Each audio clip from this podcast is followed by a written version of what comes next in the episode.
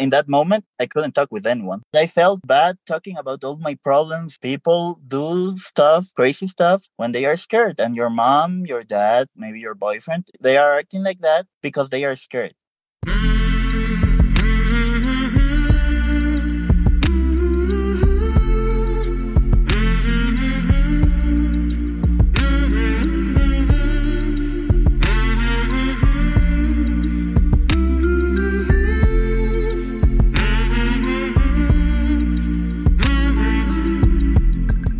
Hey there, my name is Sean, and this is Suicide Noted. On this podcast, I talk with suicide attempt survivors so that we can hear their stories.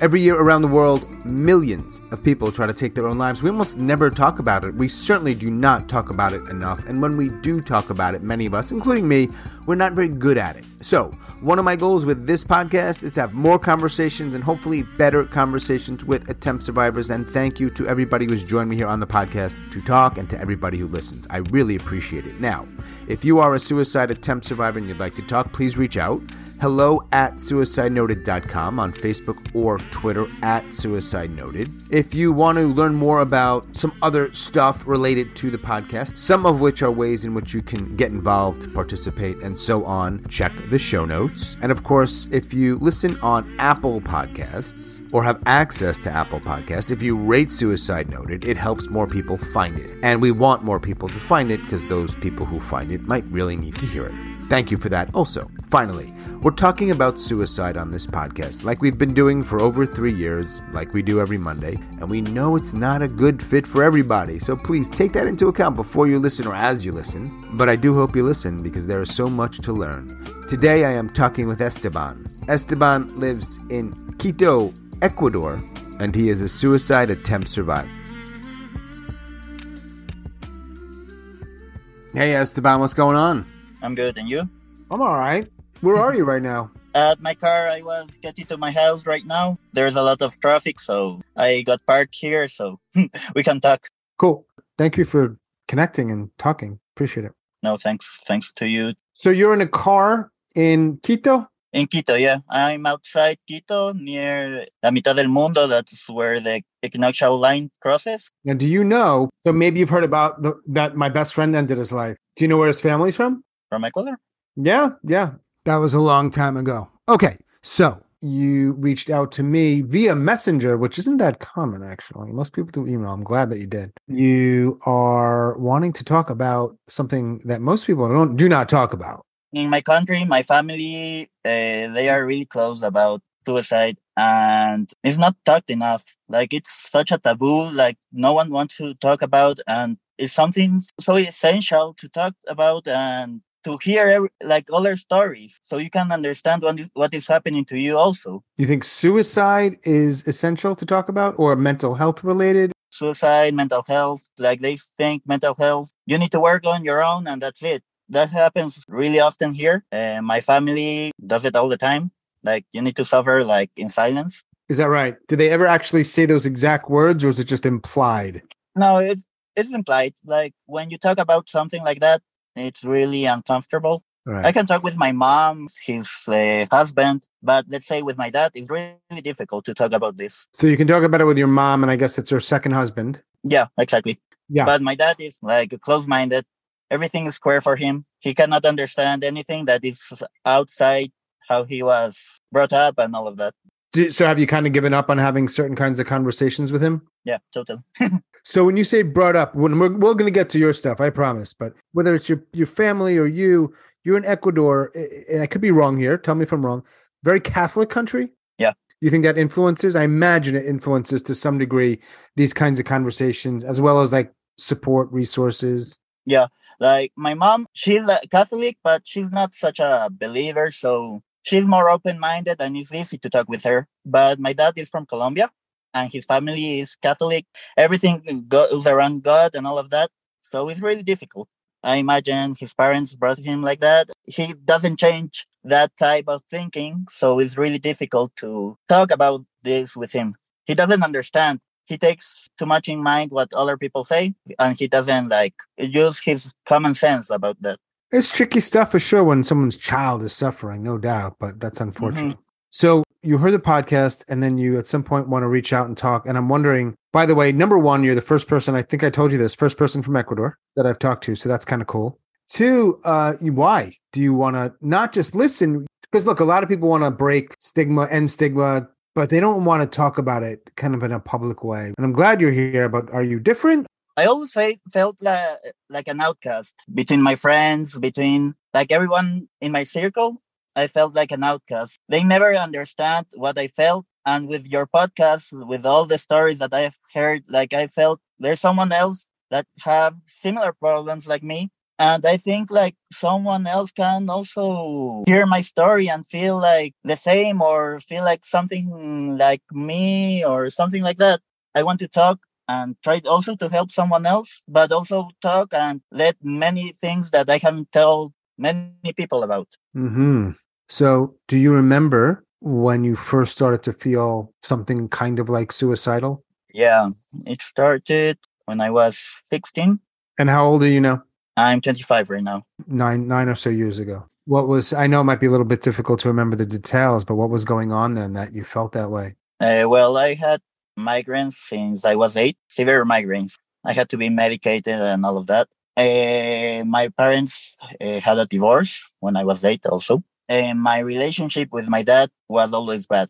I never had a good relationship with him. And always like when my mom and, my, and dad got the both ways, uh, my mom started to have a lot of economic problems. My dad stopped he- helping her. So uh, many problems started to come. And I think I I started to absorb all that problems because I was was with my mom and my little brother. And in that time, I had to suffer like in silence. I had to be like brave for my mom. I couldn't cry. I couldn't feel like all the pain. And all of the years, the relationship with my dad started to get worse and worse and worse.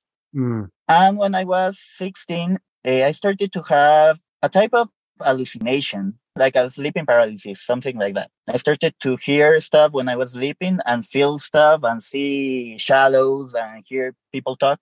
At first, I thought it was only sleeping paralysis, but it started to be more often. So I told my mom, like, this is not normal. Let's go to a doctor and see what's happening. So I went to a neurologist and they told me that it was uh, some panic, attacks. I got medicated. I didn't go to um, a psychology therapy because all my life I, I have gone to psychologists. Like I always felt everything they told me, I already know. And it was not helping. They never like knew what was happening with me. So I started to go to other uh, many doctors, and they started to medicate me so much because they thought it was schizophrenia, epilepsy. No one knew because these hallucinations started to come when I was awake. Like I had dissociations.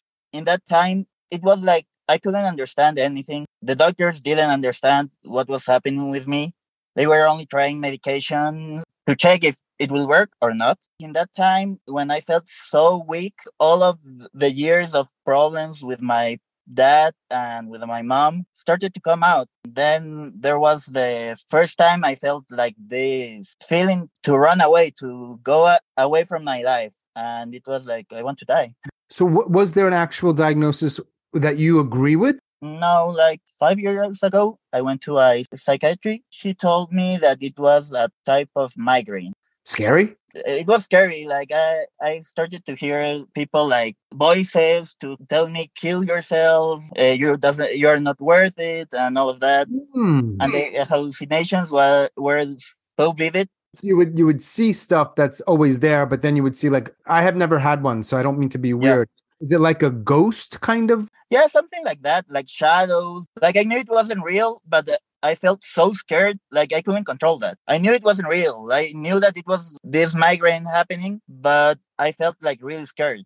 Do you think it's possible that any of that was real? The migraines obviously are real, but when Yeah. you see the voices and the hallucinations, is it possible they were real in some way? I think it was my my, my inner mind telling me everything I thought of myself in that moment. Oh, wow. Did you figure that out on your own, or did you get some help with like a therapist? No, you in didn't. my own. I'm imagining, given what we've discussed, that the mental health care treatment in at least your part of Ecuador, again, you'll tell me throughout the conversation if I'm off base, but it's probably not very good. No, everything is private. if you go to the public doctors, it takes a long, long time. First, you go, need to go to the general uh, doctor. They need to say, oh, yeah, you need to go to psychiatric medicine. So then you get transferred in three months. The medicine is not always available. In that moment, my mom was desperate because she said, what is happening to you? Mm-hmm. I need answers. So mm-hmm. we had to pay uh, private medicine. So if you have the money, the care is pretty good? Yeah, pretty good. But poor people, they're fucked. No, yeah, they're fucked. Totally. Everything takes months. Sometimes people don't have months. Even me with private medicine, like it took a lot, long time. It took like three years until a doctor told me, okay, you, I, I think I have, you have this, take this medicine and it will start to help you. And did it? It did for a while.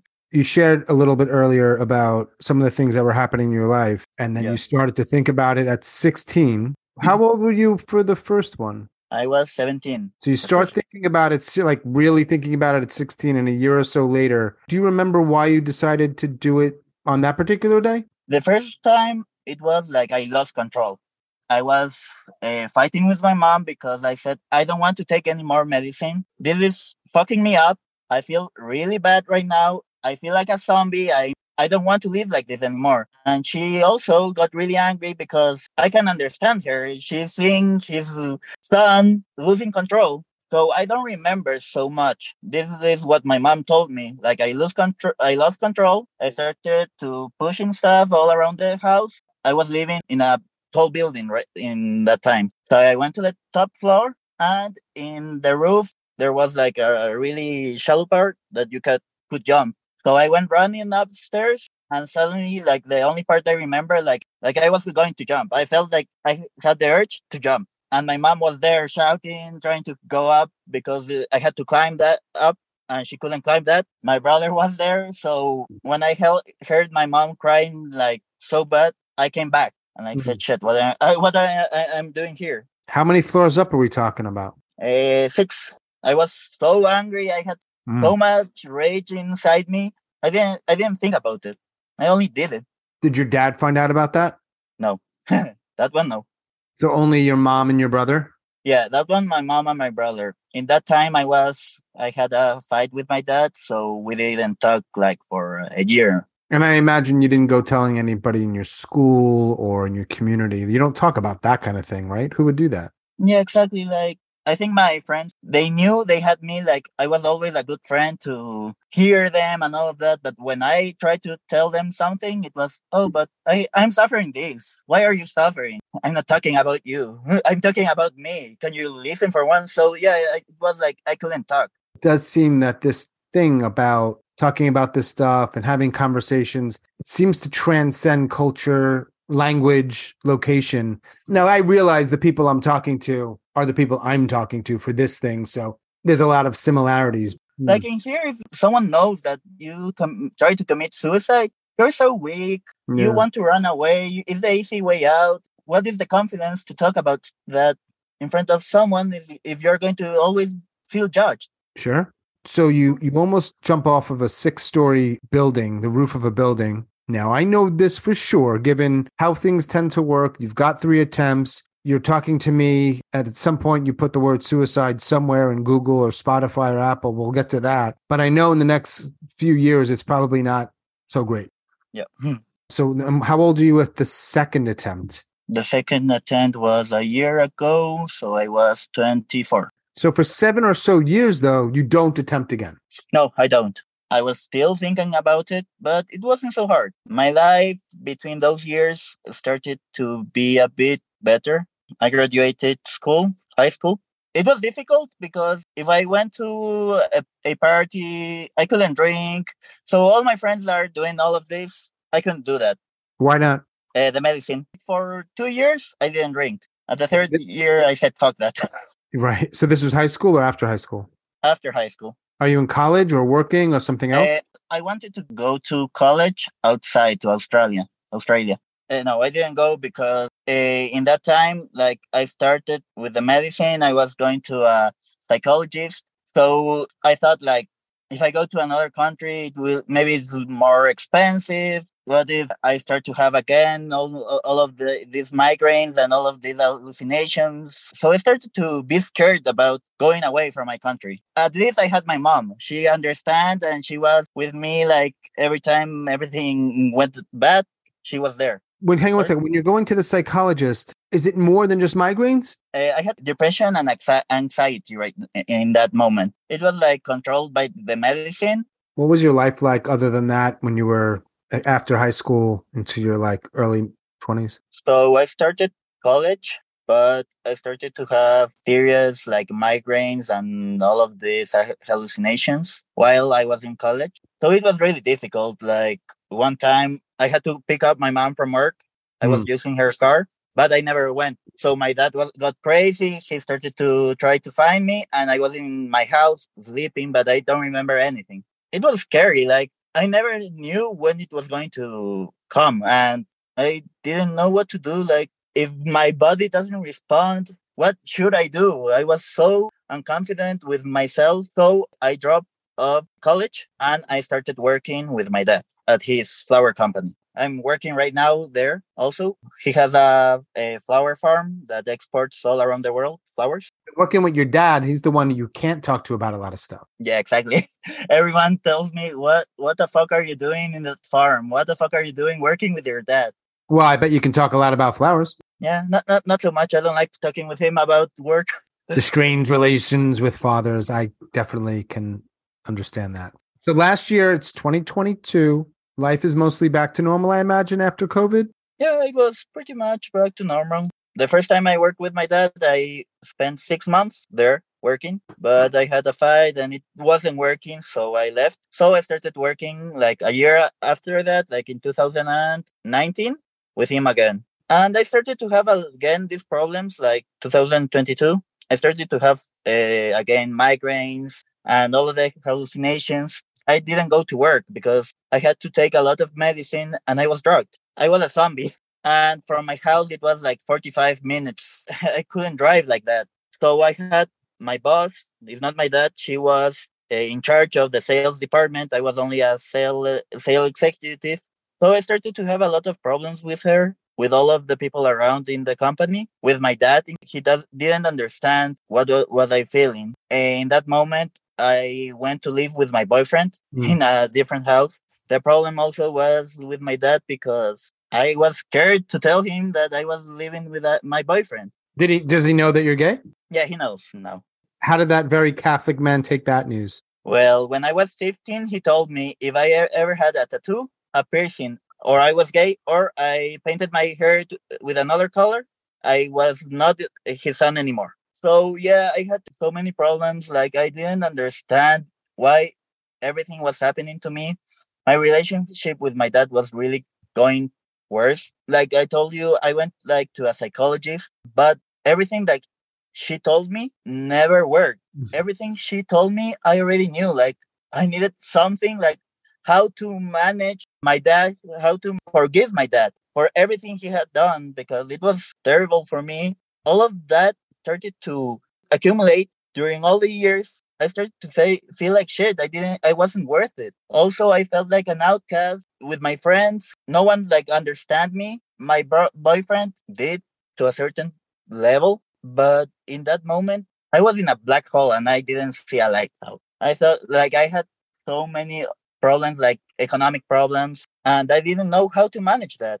So one day I took all my medication but it wasn't enough. Did your boyfriend know what you were going through? He knew to a certain point. My problem is that I cannot talk, I cannot express all my feelings because every time I express it, like everyone, they know the normal me that is that never talks about him and never complains. But in the moment I say something, everything goes wrong. Everyone is ex- expecting me to be like that person and when I try to talk, everything goes wrong. So he knew until a point, but I didn't want to put my, all my stuff to him and make him feel bad and all of that. He thought I was having a migraine in that moment because I was acting like I had a migraine in that moment because I was all loopy and all of that. So nobody knew in that moment.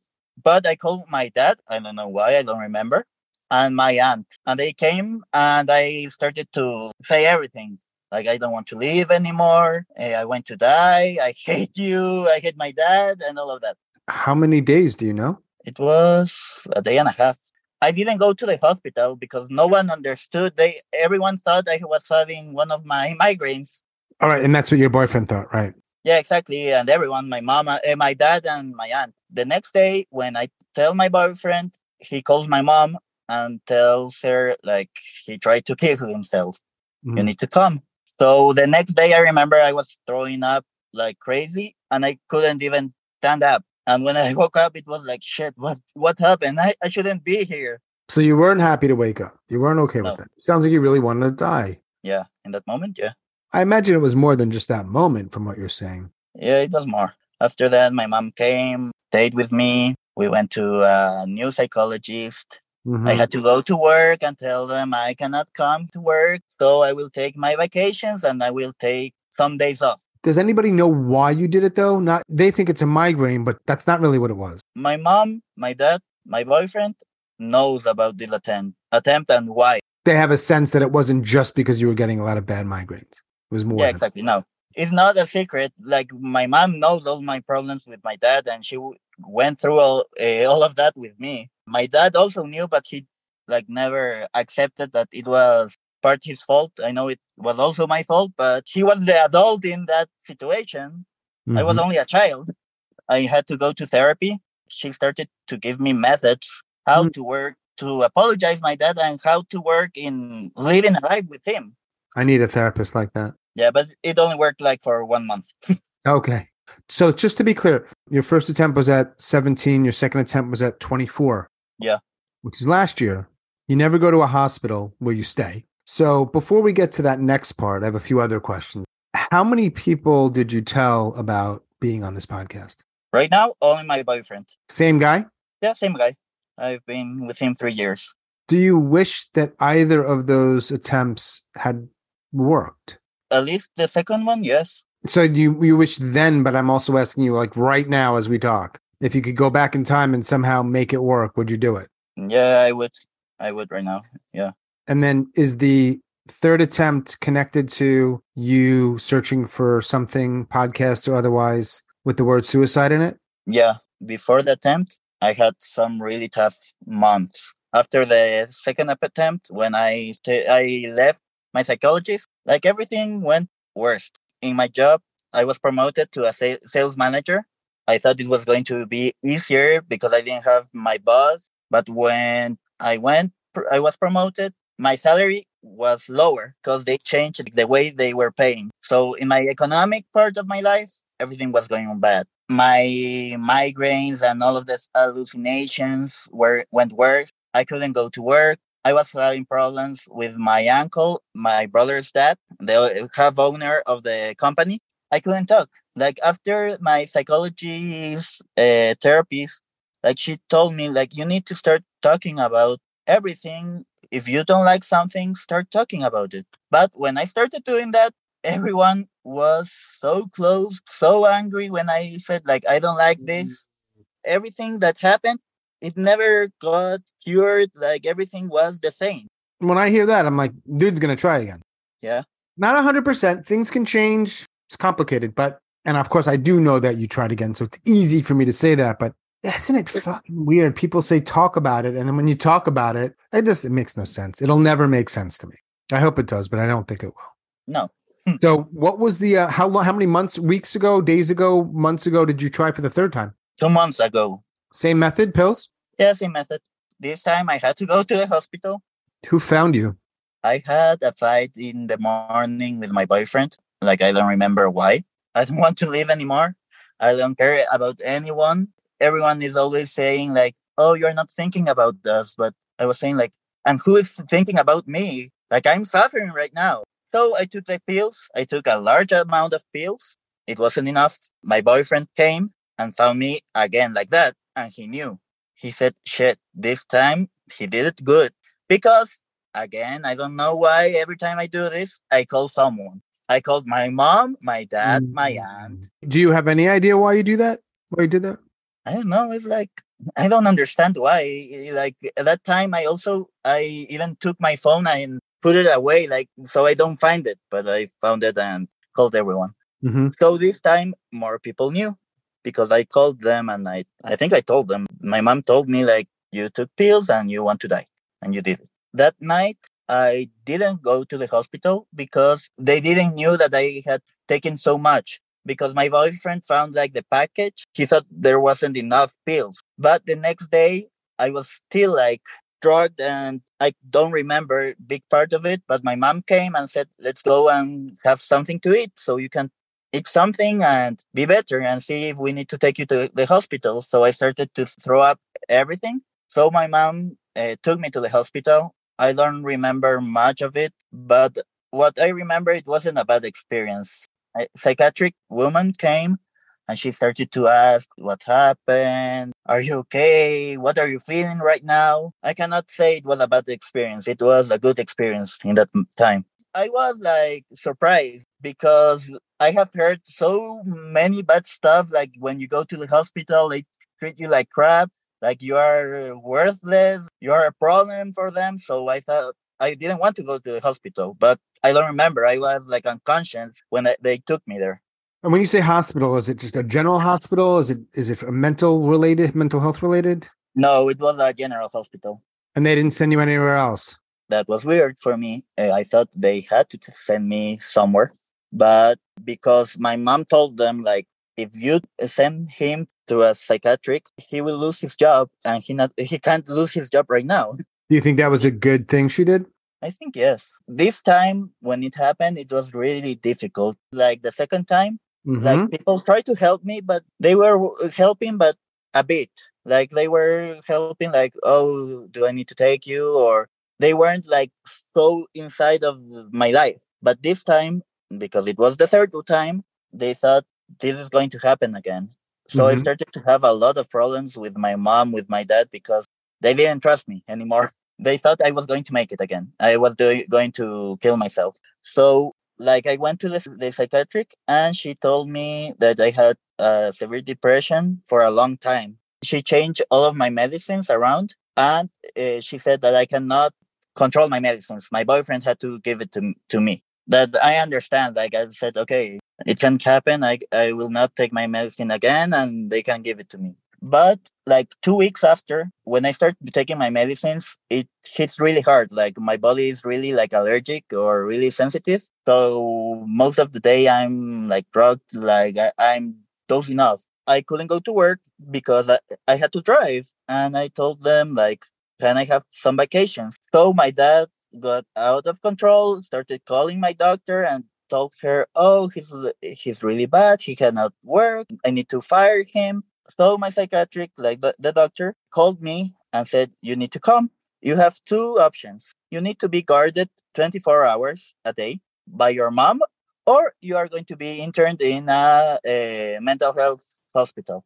That's an interesting moment because if that's what she felt and she had the um what's the word the power to make that happen i get it she's communicating with you clearly but there was something about it when if that were me having somebody, anybody, give me just like two choices and they both mm-hmm. aren't are sucky choices, I think you increase the chances of that person then actually doing something bad, you know, killing themselves. I really do. Exactly. I understand that that day, if they told me that, okay, fair. I understand. But two weeks later, I was starting to feel okay. Like like my life started feeling better. Like I, it, it didn't suck all the day. So when she told me that, it was like, fuck, but I'm feeling better. I'm only telling you that I feel bad because the medicines. Why mm-hmm. didn't you do it in the exact moment when I went out of the hospital? I told my, my mom like, no, I don't want you to come to live to my live in my house because I have my own life. I need privacy, privacy, and I need someone like to at least support me everyone is telling me you're going to do it again. But in just that be- moment, I wasn't thinking about that. So just to be clear, given what the, the psychologist said, was your mother with you all the time? Uh, no, I told her no, and that she couldn't come to my house, and she understood after that because my mom's husband, he's also a psychologist. But didn't the psychologist say it in a way where if you didn't do that one thing, you'll have to do the other thing? Yeah, like my mom said in that moment with the doctor, yeah, I will do it. Oh, and then they didn't check up every day on her. They just trusted Yeah, her. exactly. Trust me, right now, I'm trying to feel better. I'm not going to do it, but please trust me because no one is trusting me right now. Like everyone, everyone is saying, "Oh, you're going to kill yourself. You're going to hel- kill yourself," and that's not helping. The only one that was supporting me in that moment was my boyfriend. Like he said, "No, I- I'm living with you, and I feel that you are much better. Like you are not going to try it again in those two weeks." Were you thinking about it though? In that moment, no. Have you been thinking about it since then? not so much. The medicine that I'm taking right now, it's working more than any medicine I have taken. Oh, that's great. In that moment, that week, that they told me like you need to be under supervision 24 hours a day. I said, I'm going to do it again. Like if this is not going to be my life, Right. I right, hate people being on my back, so it's not going to happen again. right. And at what point, either before or during or after that, all that, do you um, try to find something online? And then eventually you found this. before the third attempt, two months before, I was really, really struggling. And I said, I'm not having any support by my psychologist. I don't feel it like it's working anymore. So I said, maybe in Spotify, someone. I, I, Mhm. knew that there was there were podcasts about mental health, but I said I need to hear someone else, someone else's story, and see if I can understand what is happening because I don't understand why I feel so bad every day. So that's when I found your podcast. It helped, like it helped, but obviously, like it helps. But when your life starts to get worse and worse, like nothing can help you in that moment because you don't feel the light. Like you feel that everything needs needs to end. Yeah. So you had said a few things earlier about migraines and divorce mm-hmm. and dad and and work and money and meds. There's a lot going on. Yeah. Does your sexuality play into your at all? I don't know what it's like in that culture or your part that part of the country. Is it hard? Or maybe harder than some other places, do you know? Yeah, it's harder than other places. Like if you go in public, someone sees you, like it's, they start to stare and start judging you. Uh, I was moving from uh, to another house, and when I was searching for it, I had a house that I liked, so I was going to start the the rent. The owner of the house told me, "Oh, I know that you are gay, and I want to know what type of of couple you are." And it was like a normal what she said, "Oh, okay, I understand. I accept that, but in around the neighborhood, they don't. So Uh-huh. you cannot go outside and hold hands or kiss outside your house because people are going to start to talk, and I don't want that." So it was like, "Fuck you, stay with your house. I don't need that in my life." so you didn't take the house. No, I didn't. And one month later, they broke in my actual house. So now I'm moving this week. Oh man, more stress. All right. So as you as we talk right now, and now you're in an uh, you're still in your car, right? Yeah. You're in a dark garage. It looks like. Yeah. Somewhere in outer Quito. Do you believe in God? no. So when you die, and this may not have anything to do with God or not, if your any of your attempts had worked, do you think you're just dead, or is there something else that happens? like when it was happening i never thought what was going to happen after like it was like my suffering in that moment was so bad that i didn't care like i said every anything could be better than this If I gave you a pill and you just go to sleep and die tonight, would you take it? difficult question Yeah, and no, no pain. And I, I'll let me add one other part to it. Nobody knows it's going to be a suicide. yeah i would do it i try to see all the positive stuff right now in my life but i know it's going to happen again like i'm going to a psychologist right now but I, feel like everything moves so slow that no one can help me in that like what i'm feeling and why i'm always feeling like that. Like my medicine right now is helping i know but i don't know i don't feel like anything is going to work. Like i feel like no one understands many of the stuff that is happening and i feel sometimes like i'm uh, so much work to be to be with so i feel sometimes so bad about that like my mom is always suffering my boyfriend is always suffering because i have really bad days that i have so much depression that i come from work and i only want to sleep if i had a pill that no one know like i would do it Your boyfriend, your mom, and I think you mentioned your stepfather or your mom. Yeah, my stepfather. you can talk to them sometimes. Yeah, like my stepfather was a really good help for me in those weeks this past month because he's really a calm person. Like he doesn't lose control. My mom was losing it in that moment. I always could talk with my mom. In that moment, I couldn't talk with anyone.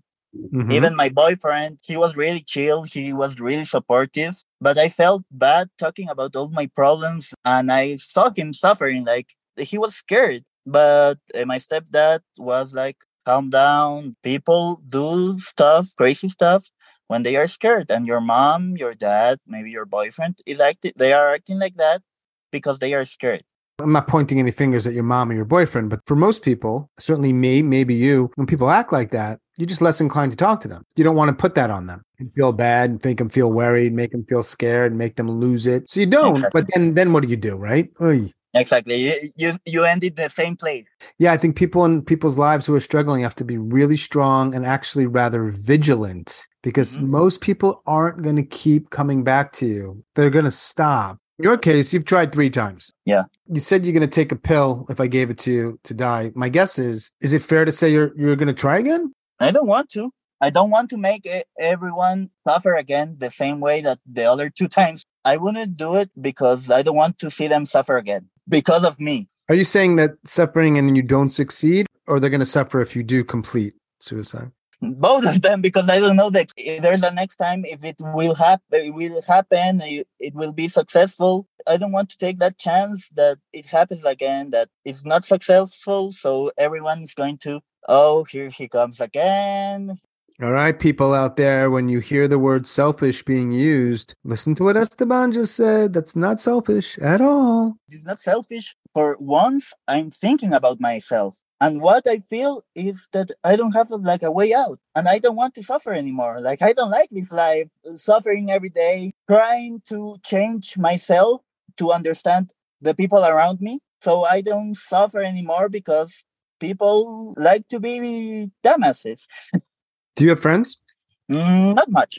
Like uh, I had a group of friends, but uh, when everything started to happen, I went away from them because they wanted in that time of their life only to party, and I didn't feel comfortable a- around them because when I needed someone, they were never there, but I was always there for you for them. I started to have a lonely life. When I uh, met my boyfriend, I went started to be friends with his friends, Mm-hmm. but nothing like really close. Do you still get migraines? Uh, not so much. When I have a lot of stress, I do, but Mm. I don't have those hallucinations anymore. I had one or two migraines, but they ha- they have been like controllable. Nothing so bad that I had to go to a hospital or anything like that. Does anything help you feel better? I don't mean just about the migraines, just in general. In general, I like to do a lot of hiking. I love hiking. Quito is quite high up, right? Yeah, Quito is two thousand eight hundred meters. Oh, that's over a mile for sure. Yeah. Yeah, over a mile. Do you have any myths about your own life or mental health or whatever uh, that you want to discuss and maybe dispel? people that commit suicide they are not selfish people don't understand what that person is going through no one makes that decision because oh i want to bring a- attraction for me or something Right. like that people are suffering Mm. and mental health is taken so lightly in these days like at living here even in if you have private insurance if you go to a psychiatry they don't cover that. What do you expect of the people? Like people don't take it seriously and they don't know that you die from this. Do you think they care? not really. Like my dad told me like you need to be stronger. Oh, yeah, of course. you need to stop being sad. You need to stop thinking about the future and thinking about the past because the past it makes you depressed and the future makes you anxious that's the easy way out like you told me that thank you now i'm cured Yeah, Esteban, just don't be sad. Be positive, maybe even happy. Cured. Perfect. I just hadn't heard that. everything is okay now. Everything's okay now. Nobody had ever told me that. It's that easy. Boom. exactly Anybody in your life, mother, boyfriend, stepdad, others who might hear this? i will tell my mom and my stepdad no also my boyfriend All right. Well, Esteban's boyfriend, mom, and stepdad, if you're hearing this, hello. from the United States. Thank you for listening. What else would you like to share, man? I really appreciate you uh you talking about this so openly. But I know you had a lot to talk about or wanted to talk about. I don't know if this podcast, like in general, your podcast could help more people. Like in general, like in Latin America, I think it's so, such a taboo. It's not easy to understand why it's so difficult to people understand that this is making so many people end in suicide. Many people are dying for the, from this. And many people are suffering even if they don't try. Many doctors, they don't know how to work with people like this because I can tell you, my doctor, she was treating me like a child. Like yeah. she was talking with my mom and my dad. I wasn't important. I'm over age. I'm legal. You should be talking to me, not with anyone else. So you'd said the word suffering in silence earlier, and then your therapist is not talking to you. Exactly. They are taking everything like it wasn't important. Like I'm the hmm. most important because I'm the patient. Of course, yeah, yeah, yeah. Well, I don't know all the details or the context, but I mean, you could argue one of the reasons people think about ending their lives or ultimately try is no one feels they're important. Their life doesn't matter. They don't matter. Do what you can to help them make it matter. Shit. I know it's not easy, but like that's a good starting point. Yeah, it's a good starting point. Maybe make it easier so more people can reach out. Make it easier, yeah. So, what's a typical night uh, like for you? Uh, normally, we both go, uh, come to our house like late. Mm. We hmm. make some dinner. We play with our dogs because we have three dogs. Mm-hmm. That's why I didn't go out to my apartment because they are really noisy. Sometimes we go out with friends. Sometimes we, we go with the dogs to take a hike around the mountain I have uh, outside my house. When I have a good mood, when I'm in a bad mood, I go and go to sleep. yeah. What kind of dogs do you have? I have a husky, a chihuahua, and a small dog that I do- adopted. Okay. Well, I hope that you have a good evening. Anything else you want to discuss before we get back to our super exciting lives? Not really. I think we have talked about many stuff right now. Excellent, man. Well, thank you. Oh, thank you. Thank you for uh, listening. And I do my best, my friend. I do my best. All right, I'll connect with you soon, man. And uh, again, I hope your night is decent. Perfect. Thanks, man. Bye. As always, thanks so much for listening and all of your support, and special thanks to Esteban in Ecuador. Thank you, Esteban. Muchas gracias, senor. If you are a suicide attempt survivor and you'd like to talk, please reach out. Hello at suicidenoted.com on Facebook or Twitter at Suicide Noted. As I say often, help us out by rating and reviewing Suicide Noted on the Apple Podcast platform and check those show notes for all kinds of other ways you can get involved and participate, including our membership program. Thank you very much for listening. That is all for episode number 175. Stay strong, do the best you can. I will talk to you soon.